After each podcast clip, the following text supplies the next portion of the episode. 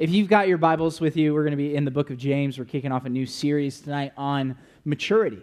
Um, and I'm excited for this. Uh, our uh, teaching team has kind of, you know, we had a really, really great conversation about this book and why we wanted to dig into this book in the springtime. And um, I believe God's got some really, really sweet stuff to say to us through the book of James. If you don't know where the book of James is, it's in the New Testament. It's after the book of Hebrews. So you got like Matthew, Mark, Luke, and John, and then you got a bunch of names that are like you know, some of them are hard, hard to pronounce, like Ephesians, Philippians. You keep going. You see Timothy, Thessalonians. You keep going.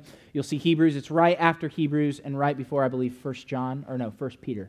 So if, you, if you're having trouble finding it, use your table of contents in the front of the Bible. There's no shame in that. And uh, I'm going to pray real quick.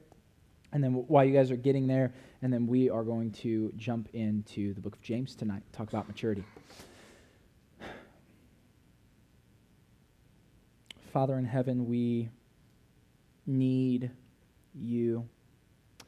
Um, and we need you in ways that even we don't understand right now. God, there's only limited things in our own hearts that we can see.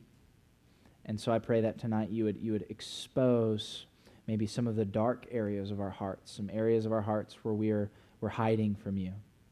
God, that we would um, put those areas into the light, that we would receive and feel the warmth of the mercy of the gospel, we would receive and feel the warmth of our Savior Jesus, and we would receive and feel the warmth of what it means to be forgiven at the foot of the cross. God, I thank you so much for the book of James. I thank you for how it challenges us and provokes us um, to radical obedience. And so I pray tonight as we open this up that you would help us live in the tension of, of being saved and yet being called to more. It's in Jesus' name we pray. Amen. We all, I think, maybe maybe some of you disagree in here, but but I think I think many of us like have a longing to grow. Like I remember when I was in middle school and high school, and I like really really wanted like an awesome, glorious beard. Like I just thought that was the coolest thing ever to have an amazing, glorious like mane of facial goodness just transcending off of my cheekbones down onto my chest and and just and I, and and I'm 25 and I still can't grow a beard. And so I just don't want to shave so I like have this cuz I just don't want to mess with it cuz it's annoying. And I, and I, every time I see Ben Martin and his face of glory I'm just jealous. Or Mr. Hantak and his and his luscious locks of amazingness coming out of his chin and his cheeks like glory. Anyway but we, we, we, we do, right? Like, I, I think genuinely, like, we all have a longing to grow. And, and I think we, we, we want to grow physically, right? We, mentally. Like, the moment, I remember, like, the moment that I got into sixth grade, I couldn't wait to be a freshman in high school. The moment I got to be a freshman in high school, I couldn't wait to be a freshman in college or to have a job. The moment that I, like, got out on my own, I couldn't wait to start a family. Like, we, we, we always long for, like, the, the stage that's next in life. And one of the things that, like, it's cool, it's, it's great, but I think one of the things that, you know, we miss out, and this is kind of a rabbit trail a little bit, but, you know, if, we, if we're always looking to the next stage in life, we don't get to enjoy the one that we have right now. You know, if we're, if we're middle school and we're looking toward high school, we don't get to enjoy middle school now because we're so worried about what's coming next. Or if we're in high school and we're, we're so worried and consumed about college that we're not actually there and, and able to enjoy the moment. And so um, we, we all have a longing to grow physically. We all have a longing to grow mentally. I know many of you like don't like to be at school, but you probably like the fact that you can read. Like that's valuable. Um, that's a gift. You probably enjoy the fact that you can read. It's you know if, if you want to drive or if you want to do like anything functional in our culture, you got to be able to read. Um, so that's helpful, or to do basic math or whatever.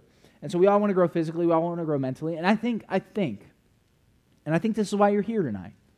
I think, I think a lot of you want to grow spiritually. I, I think there's a longing in your heart to become more and more acquainted with the God who saves and to become more and more acquainted with Jesus. And I genuinely think that. But when you hear the word maturity, like we all have thoughts about that word, right? For some of us, maturity means like growing up. For some of us, maturity might mean like, oh, that guy who's driving a car, mature because he can drive or she can drive. Or like for, for those of you who are like, you know, you, you, you're, you're thinking about that next stage in life. So if you're in high school, like the, the college age, they're mature. And then you look at like the middle school age and you're like, they're immature. If you're in middle school, you're like the high school age, they're mature. And then you look at the elementary school age, you're like, they're immature. And, and it's like we all have this picture of what maturity and immaturity is. But the Bible paints a very interesting picture of maturity that has absolutely nothing to do with age, physical stature, mental capacity, like any of that. The Bible paints a very interesting picture of maturity in the sense that it uses words like perfect and complete in the English language to give you a framework or a picture for what maturity is. You see, maturity in the Bible would be kind of equivalent to wholeness or completeness, right? So if, if you think of a human person as like a project in the hands of God, maturing is the process of getting that person to their finished place right? Think of an artist, right? Um, as they're sculpting a masterpiece. They start out with this like raw material of this giant stone, and then over time they chisel away at it until it becomes this finished work, this masterpiece of just beauty. And it's amazing to see. And mat- maturing is the process of essentially God chiseling us into the image of Jesus that was lost by the fall. And so when we become saved, right, when we, when we see, when we have eyes of faith, when we believe that Jesus Christ died and was resurrected, and that we now have access to God the Father because of Jesus, when we believe that on the cross that Jesus bore the weight of all of our sin and all of the, the rebellion that separates us from God, and he was punished so that we could experience the freedom of, of, of unmarred or untainted fellowship with, with God, we, we get saved. But then after we get saved, something happens. You see, we're declared what the Bible calls holy at salvation. We're declared to be God's own possession when we're saved. But then there's this process that happens, and it's, it's called sanctification. Everybody say sanctification. So, so sanctification is this process that starts the moment you're saved, where God begins to chisel away at the sin in your life and sculpt you into the masterpiece that He created you to be. He sculpting you into um, the image of Jesus. He's, he's making you like his son. He's chiseling away at the, at the sin and the weakness and the failure in your life to expose who he desires you to be. And that, that, that can sometimes be painful, right? Like if I took an ice pick up to you and started like dink, dink, dink on your side, you're going to be like, dude, stop, that hurts, right? Um, it's not going to feel good having a hammer and a chisel like driving at your rib cage. It's not pleasant for anyone. And so sometimes the, the, when, as God is chiseling away at us, it is painful and it is difficult. And we're going to see that a little bit in the book of James. But maturity is this picture of completeness and wholeness. And growth, right? If we think about growth, especially as it relates to like Christian growth in the faith, it's hard.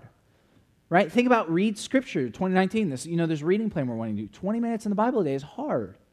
There are some chapters in the Bible that are like really, really, really hard to read. They're really hard to read, but they're valuable. And it's as we get through those that we begin to grow more and more like Jesus. Reading scripture is hard. Praying regularly is hard. Growing is hard. Being here on a consistent basis where we can hear the word of God opened up and, and proclaimed, and we can be challenged in our own personal life, and we can be um, encouraged and pushed to grow closer and closer to Jesus, right? Getting here on a consistent basis and doing that, it's hard.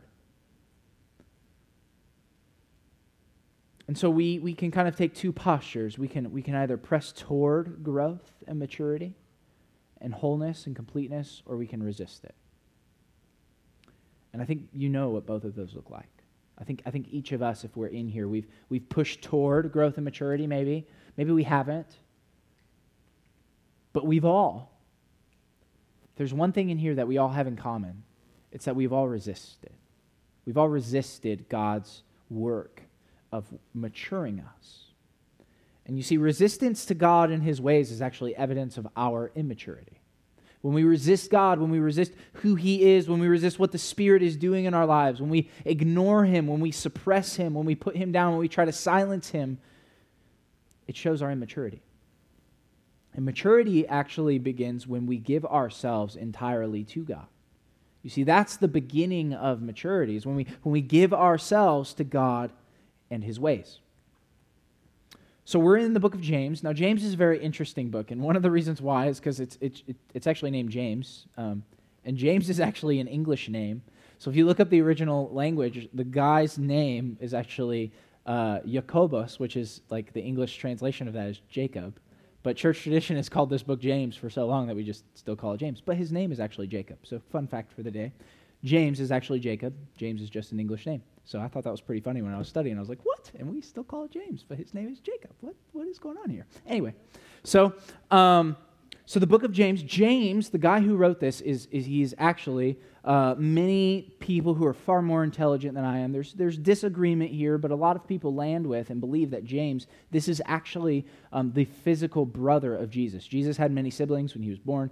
Um, technically, James is a half brother, right? Because uh, Mary is his mom, and Joseph was actually not his dad because Mary was a virgin when they, when they, when they conceived Jesus. And so James is Jesus' half brother, and James is also the pastor um, and the main influential leader over the church in Jerusalem, kind of where Christianity started. And Christianity started in Jerusalem and it spread out to the ends of the earth. And, and so James is actually the pastor. He's one of the lead elders in the church of Jerusalem. He's a prominent figure. He contributed much to. Uh, uh, Christianity in the first century and the spread of the gospel in the first century. And so James is pretty important dude. Like, this is the guy who grew up around Jesus. Like, he saw Jesus Jesus was the oldest, but he, you know, he saw Jesus as he was growing, as Jesus learned stuff. He, he, he was there and, and was a part of that.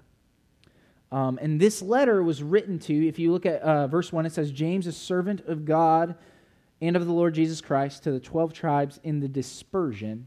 Um, James actually wrote this letter. This is a very vague audience. He didn't write it to like a specific city, he, he wrote it to struggling Christians just all over the place, specifically struggling Jewish Christians. And um, the book of James is, is all about. This is, this is really what James is really driving at when he writes this letter. He, he is challenging people and encouraging people to remain ruthlessly biblical, ruthlessly close to what the Bible commands and calls us to in our everyday way of life. He commands us to be ruthlessly biblical when difficulty is relentless, when life is hard, James is pushing us to be ruthlessly biblical, to hold tight to the gospel firmly with everything we have and live out every single aspect of that gospel in every single aspect of our lives. And so we're going we're gonna open this up. We're going to start in verse uh, 2 here, and I'm just going to read a couple verses. Now, just, so James starts this letter with this. This is a really abrupt and like strong way to start a letter. He says, Count it all joy, my brothers, when you meet trials of various kinds so count it joy when, you, when things are hard. That's very strange advice. You know, typically when things are hard, like things are hard, I don't, I'm not joyful in those moments. But he says, Count it all joy when you meet trials of various kinds, for you know that the testing of your faith produces steadfastness. Some of your translations might say endurance. And let steadfastness have its full effect, that you may be perfect and complete, lacking in nothing. That's exactly where we got the name of this series from, that you may per- be perfect and complete, lacking in nothing. James wants people to endure trial, to take joy in trial, to rejoice in trial, to cling to Christ in trial, because when you do that, it gives you this endurance. It gives you this ability that, like, I don't know about you, but like when life gets hard, I'm prone to run away from God, not toward God. And yet, James, what he's telling us here is if we, if we count it all joy when we, we meet trials of various kinds, we know that these trials, these difficulties, these things that are happening to us, they're giving us endurance, they're giving us steadfastness, they're giving us the ability to hold on to Jesus when life is like really hard. Right? When I feel like all my friends are against me, when I feel like you know nothing is going my way in this life when when this person is making fun of me for being a christian or when life is hard, when, when we have trials of various kinds, when we have suffering of various kinds, specifically what James is talking about is persecution here. So when these people are suffering for the sake of Jesus, they're to meet that with joy. And when they meet that with joy, something happens in their soul. They're, they're, they grow stronger. And not only do they grow stronger, but they begin to mature, to get perfected. You see, what, what perfect means in, in, in this passage is not perfect in the sense of how you and I typically think of perfect, like, like perfect in the sense of like having no flaw, no error, right? Like, oh, he's perfect or she's perfect. Like that, no, that's not what James is talking about. What James is talking about by perfect is finished. That we would be finished and complete, whole and complete, mature and complete. And so, like, why do we press on through difficulty? Why, we, why do we look at difficulty in the face and, and meet it with joy? This is what James is driving at. James is, is encouraging you and he's encouraging me through this letter that when things are hard, that we do not focus on the thing that's making life hard. Right? Typically what we do, you and I, when, think, when we're struggling, what do we do? We think about the struggle, right? We look at the struggle, we think about the struggle, we think our life is falling apart, and we freak out. And James is saying, no, look through the struggle to see what God is doing behind the veil of, of, of, of the physical world.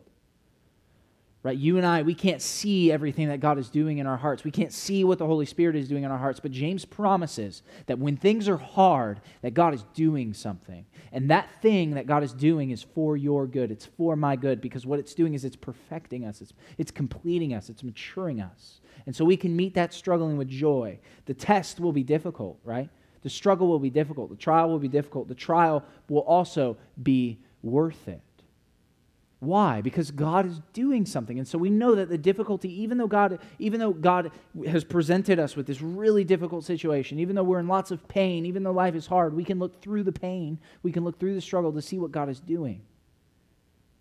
And when we see what God is doing, we can count it joy. Because we know that God is giving us endurance. He's giving us steadfastness. He's making us stronger. He's maturing us. And so the trial is actually worth it if it means our growth. How bad do you want to grow?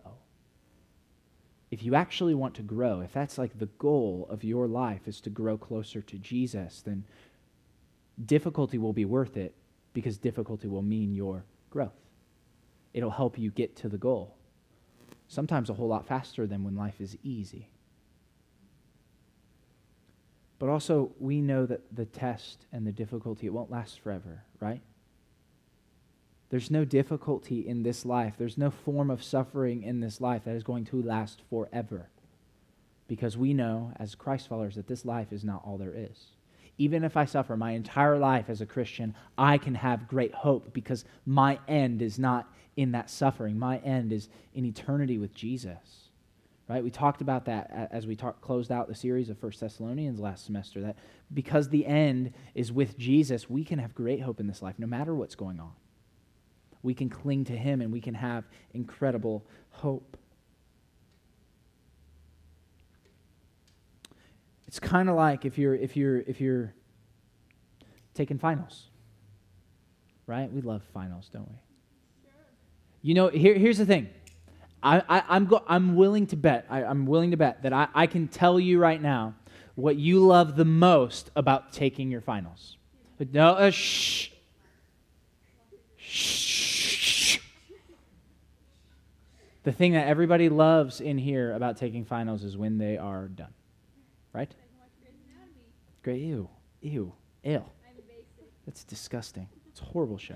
You, you need to hang out with Sarah. Sarah likes that show. Oh, there you go. Oh, see, so you came and babysat, and our household converted you to Grey's Anatomy, really? No. Oh, okay, good. Anyway, so the best part about taking finals or taking a test or something like that, going through something really hard, is the end. And it's with our eyes toward the end that we press on in the present. Right? So we get through the test knowing that when we're done with the test, we, we can put it down, we can put pencils down, give the Scantron, it's done. It's done. The best part about taking the test is, is the goal.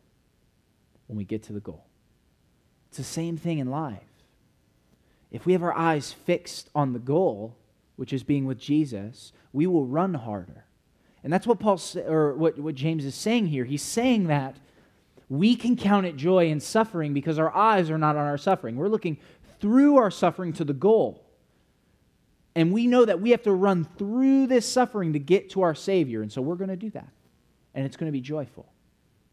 Because my suffering means my intimacy with Jesus. And so it's, I'm, I'm, I'm ready. James isn't, James isn't telling us that, hey, when everything's hard, like, it's okay. You should celebrate. It's going to be great and honky dory, and we should all like smile and pretend like we're okay. That's not what he's saying. He's talking about real joy, not fake joy. We all know what fake joy is. Fake joy is like the fake smile you put on your face when you're really struggling. That's not what he's talking about here. There's room for grief and misery in James's joy because suffering is real and the pain is real, and we experience it in real time. But James is what James is really driving at. He's in our suffering. There is incredible hope. if we fix our eyes toward the goal, intimacy with Jesus, and we, and, we, and we see that and we know that as we run through that suffering, that goal will happen. It's guaranteed to happen, James tells us here. God's word tells us that, that our goal of being closer to Jesus is accomplished through suffering, and so we can run with su- through suffering with confidence, knowing that we will become closer to our Savior through the process. So maturity seeks God in difficulty. But maturity doesn't just seek God in difficulty, maturity puts confidence in God. You see, right after this in verse 5, he says, If any of you lacks wisdom, like let him ask God, who gives generously to all without reproach, and it will be given to him. So God is generous. Like if you lack wisdom right now, and you want wisdom, like God, I want, wisdom. I want to understand you. I want to understand the gospel. I want to understand these things. James says, ask God. Just ask God for that wisdom. He will give it to you generously, He will pour it out on you in abundance. But then He says, let him ask in faith. But let him ask in faith. Don't, don't let him ask with doubting, because the man who asks with doubting is, is chaotic, tossed back and forth by the like the sea, he says. He says, Ask in faith with no doubting, for the one who doubts is like a wave of the sea that is driven and tossed by the wind. For that person must not suppose that he will receive anything from the Lord. He is a double minded man and unstable in all his ways. You see, when we try to ask God for something and at the same time we're doubting that God is going to provide that which we're asking for, we're in an unstable condition. We're trying to do an action of faith, but not doing it in faith. And so James is saying that person is double minded. They have their heart in two places. Jesus talks about the same thing when he says you can't serve both God and money. You can't have multiple gods. You can't be double minded. You can't serve and live two lives. You're going to have a love for the one over the other. And so we, as God's people, are not double minded. We ask God and we ask Him in faith no doubting. Because the person who doubts like a wave, tossed back and forth, unstable, chaotic, unpredictable.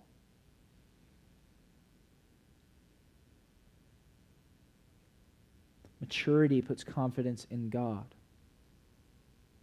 It doesn't have misplaced confidence. You see, um, I remember when I was in middle school and high school, I had this kind of obsession with my appearance.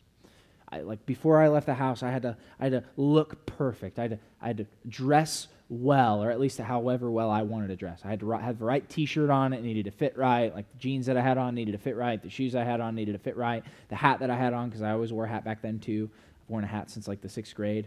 Um, just just it all had to be perfect. It all had to line up. And I had this obsession with the way that I appeared, and that was misplaced confidence because my actions were showing where my confidence was. My confidence was not in anything else but people's opinions about me. I wanted people to think well of me. I wanted people to think that I was, you know, I looked good or that um, that I could be trusted or, or, or, that I was reliable or whatever. And so and so I, I wanted to look great for people. And so I was obsessed with that, and I had confidence in the way that people viewed me. It's misplaced confidence.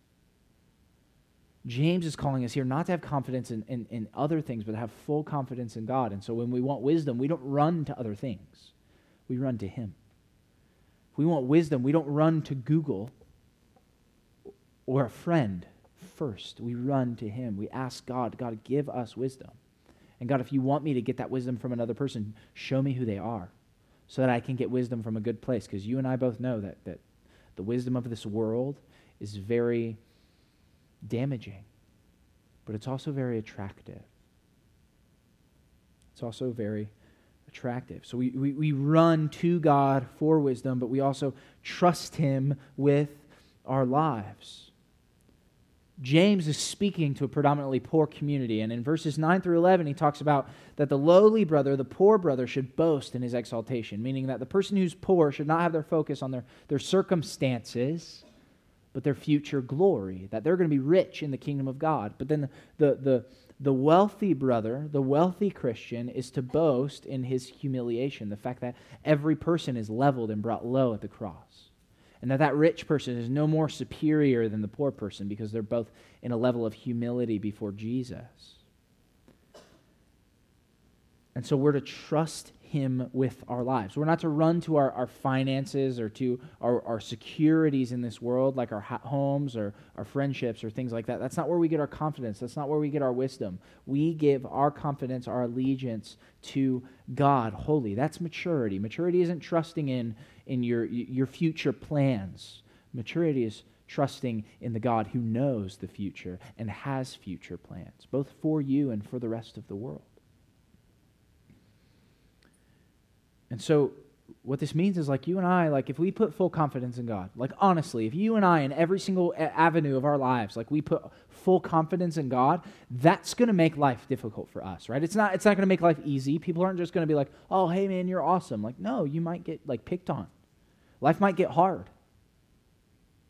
And th- that again goes back to what, what we talked about earlier, like count it joy when we face difficulty, when we face difficulty for looking different from the rest of the world, we can count it joy. Why? Because we can look through the difficulty to see what God is doing in growing us and shaping us and making us more like his son Jesus. But we forsake, we lay down, we, we, we walk away from temporary comfort in this life because we know that we can have great comfort in the eternal gain that we will receive when Jesus comes back and cracks the sky and gathers all of his people to himself. And we can ex- spend eternity with God here, ruling and reigning with Christ. And so we, we, we forsake and walk away from temporary comfort because we know we can take comfort in the glory of eternity. So maturity seeks God in difficulty. It, it, puts confidence in God. But then also, James drives us to see that maturity comes from being reborn. Maturity isn't something that you and I like manufacture on our own. It's not something that we just like will our way to, right? Yes, we can practice, and yes, there are things that we can do in this life to, to grow in our own personal maturity. But here's the reality we can only grow in our maturity as much as God allows us to, as much as God enables us to, as much as God causes us to. Look at, look at verses 14 through 18. They say, but each person, he's talking about being tempted here. He said, each person is tempted when he's lured and enticed by his own evil desire. Then desire, when it has conceived, gives birth to sin, and sin, when it's fully grown, brings forth death. Do not be deceived, my beloved brothers and sisters. Every good gift and every perfect gift is from above, coming down from the Father of lights, with whom there is no variation or shadow due to change.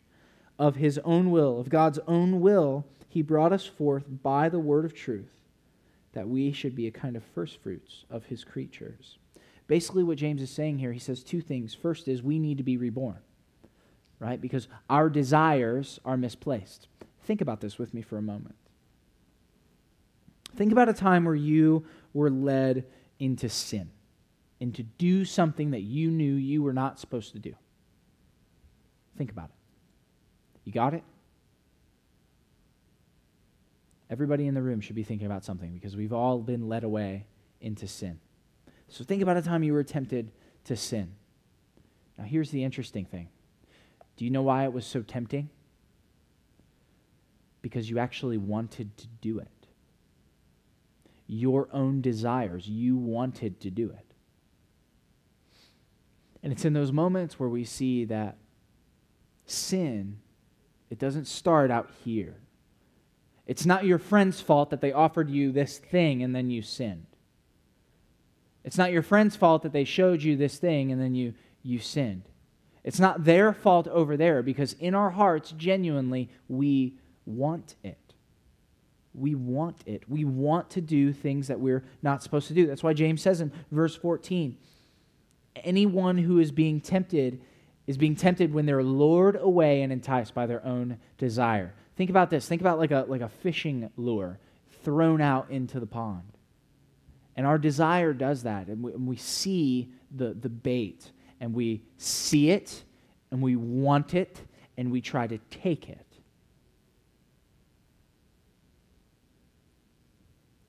And it's when we're lured away by our own desire that we're actually led into temptation. James says in verse 13, right before this, let no one say, I'm being tempted by God. God cannot tempt or be tempted. So God is not tempting anyone. He can't do that. It is impossible for God to tempt anyone. But you are tempted when you're lured away by your own desire. So it's not God's fault when we're tempted. It's, it's actually ours. It's, it's our own heart. And so we, we need to be rescued from that heart. That's what James is driving at. And then he gives the solution in verses 16 through 18. He says, Don't be deceived. Like there's hope. There's hope. Every good and perfect gift comes from above, comes from the Father. And so if you need a good and perfect gift to save you and rebirth you, give you a new heart, give you a new life, that's offered in Jesus of his own will. God wanted to do this. He, he brought us forth by the word of truth. The word of truth in the Bible, over and over and over again, is the same thing as the gospel or the good news, which is always pointing to the work that Jesus accomplished in his life, death, and resurrection. And that's what James is pointing us back to. He's saying the gospel is what saves you. And so when you're being tempted, run to God, run to Him for rescue, run to Him because He has reborn you. Or He has caused you to be reborn. And so maturity comes from being reborn. That's the source. The source of our growth and our maturity is not what we know, it's not our age, it's not how we look. It's not how tall you are. It's not if people think you're cool. It's not any of that. The source of your maturity is not if you have good manners or if you're not annoying. The source of your maturity is if you've been born again into a relationship with God through our Savior, Jesus Christ. That is the source of our maturity. That is where our maturity comes from. And until that happens, we, you can have a beard, but you can still be a boy. Because it is God who matures us. It is God who matures us. That is the source of our maturity, that is the source of our growth. And so we, we, we see and we grow in maturity when we seek God in difficulty and, and we put our confidence in God in the midst of that difficulty. We run to Him for wisdom and we seek Him and we trust Him. We lay ourselves down before Him. We give ourselves entirely to God because we put confidence in God and it causes us to grow in maturity. And all of this maturity finds its source in being reborn. And finally, maturity remains close to the Word. It remains close to the Word. Verse 22 But be doers of the word and not hearers only, deceiving yourselves.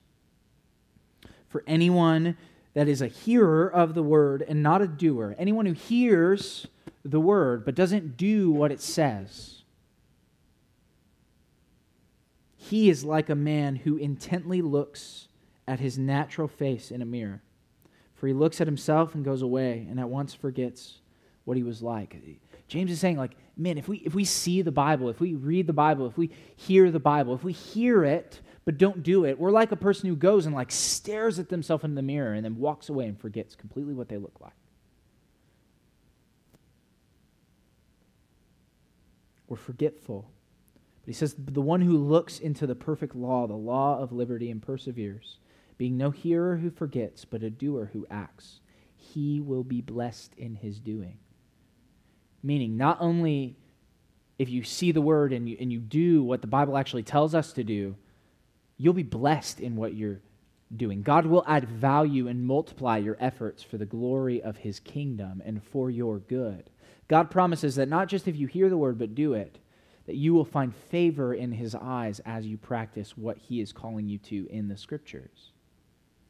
We have nothing but advantage when it comes to obeying the, the scriptures, but we need help when we obey the scriptures, right? Because, like, this is hard stuff to do.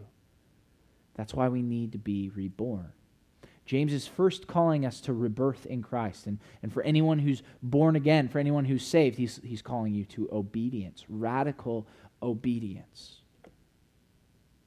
Being ruthlessly biblical when difficulty is relentless.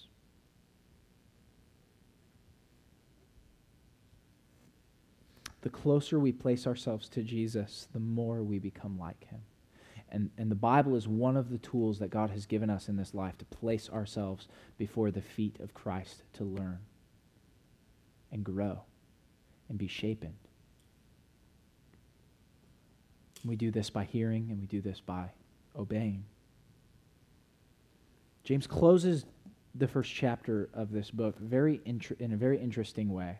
And I read this over and over and over again. And, and to me, like, really what this felt like was a punch in the face. Like, it just did. It, it, because what it did was it exposed in me areas where my religion, my faith in Jesus was lacking.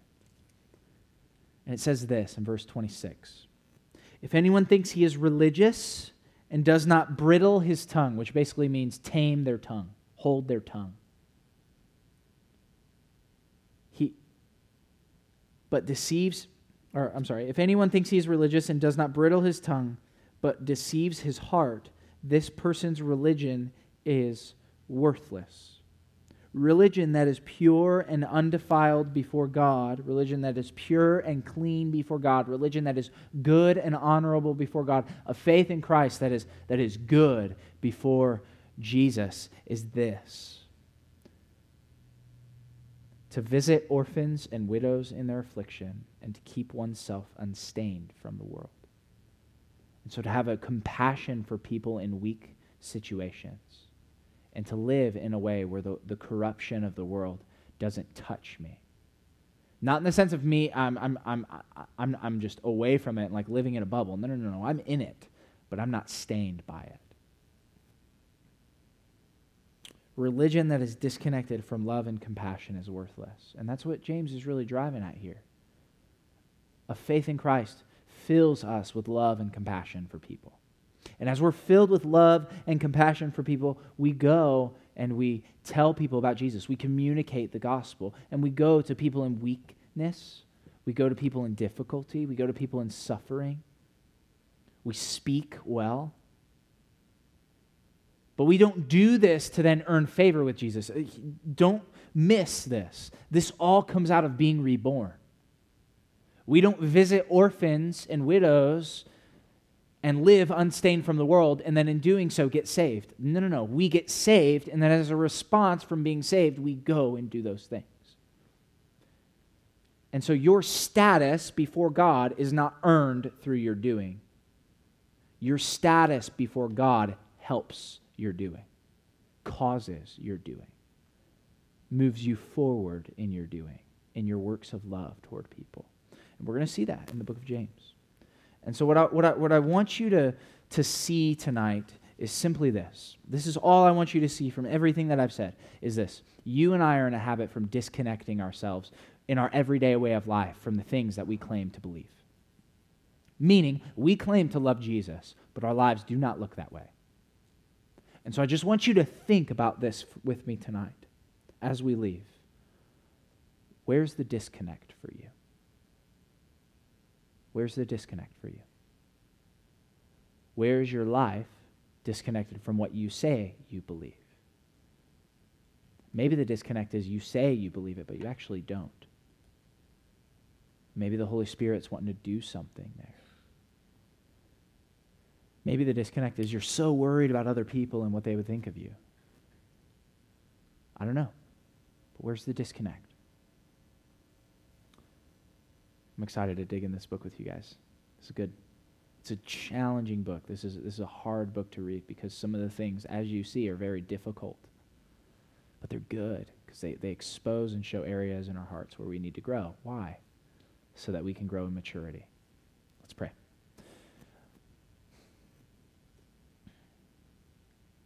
Father, you are the one who matures us. You help us. You cause growth in us. You've given us new life in Jesus. And so I pray that we would take that life, we would seize that new life, and we would use it for the kingdom. God, that we would use it to reach out to people in weak and difficult situations, that we would um, have mouths that speak in a way that gives grace to those who are around us. God, that we're careful in the way that we communicate to people, that we're wise and we ask you and seek you for wisdom. But most of all, God, that we would lay ourselves before the feet of Jesus in complete trust and reliance, knowing that no matter what happens in this life, you are working for our good, for our maturity, for our growth in the gospel. And so, God, help us to be a people who surrenders at the feet of the cross, at the foot of the cross. It's in Jesus' name we pray. Amen.